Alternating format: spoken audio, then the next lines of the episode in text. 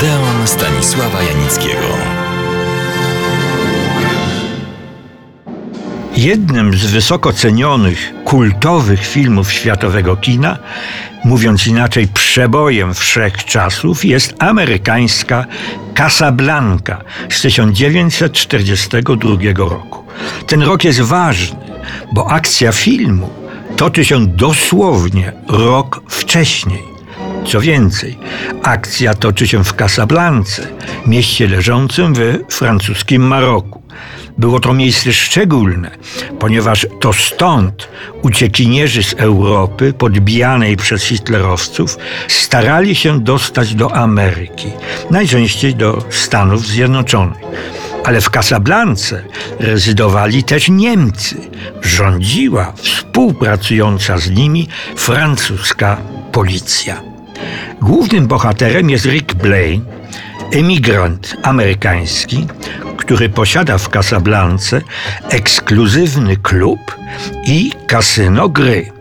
Jest rozgoryczony i cyniczny, choć walczył w Hiszpanii w czasie wojny domowej po stronie republikanów przeciwko nacjonalistom generała Franco.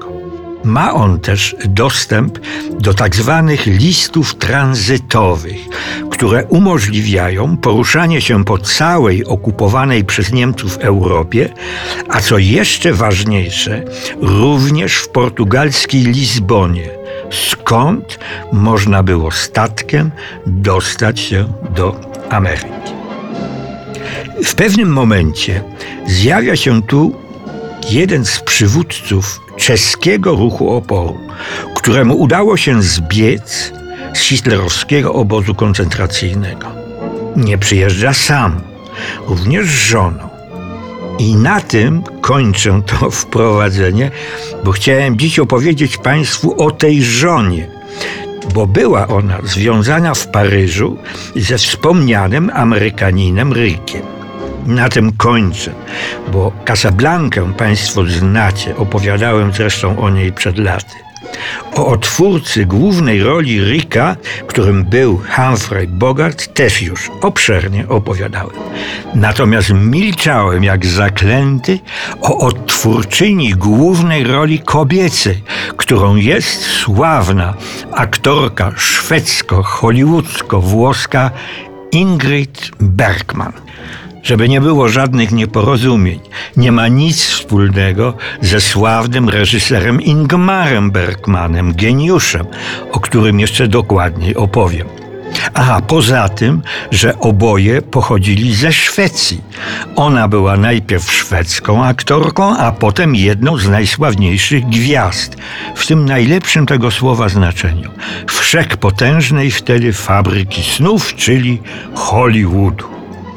A jej piękne, choć burzliwe życie rozpoczęło się 29 września 1915 roku. Była sierotą, którą opiekowali się krewni. Dbali o odpowiednie przygotowanie Ingrid do życia.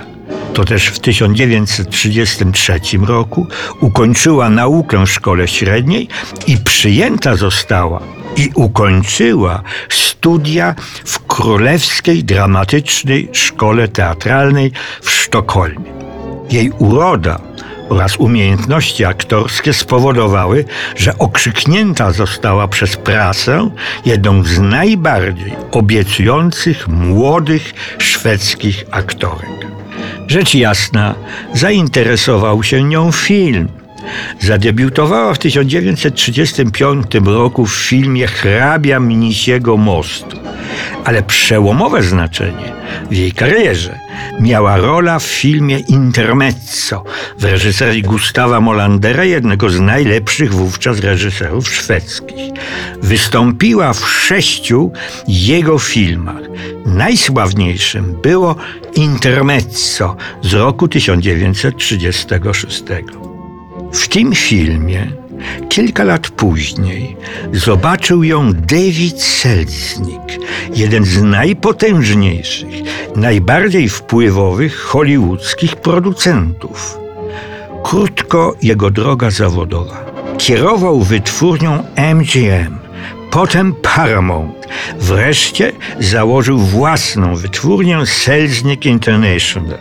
W 1939 roku wyprodukował przebój wszechczasów Przeminęło z wiatrem oraz to on sprowadził do Hollywood samego Alfreda Hitchcocka, mistrza suspensu. Pierwszym filmem Ingrid Bergman w Hollywood była amerykańska wersja jej szwedzkiego przeboju dramatycznej i wzruszającej opowieści miłosnej Intermezzo. W roku 1939 wystąpiła też na Broadwayu, inauguracyjnie w sztuce Lilio. Widoczne były od samego początku jej niezwykłość, blask, promienność, ale i głębia przeżycia, dokładnego oddania niezwykłości kreowanej postaci. Przy jednoczesnym, wielowymiarowym rysunku postaci psychologicznym, obyczajowym. W jej kreacjach było też wiele nieodgadnionej głębi. Niektórzy twierdzą, że głębi metafizycznej. Kolejne filmy to potwierdzają. Jest w grze Ingrid Bergman jakaś tajemnica, jakiś świat nieziemski. Jej gra przenosi nas w inną niż realistyczna rzeczywistość. Wiem, że to brzmi w odniesieniu do filmowej gwiazdy dosyć dziwnie, ale kto widział Ingrid Bergman w jej filmach, wie, o czym mówię. A za tydzień opowiem o jej filmach i niezwykłym życiu osobistym. Do Odeonu serdecznie Państwa zapraszam.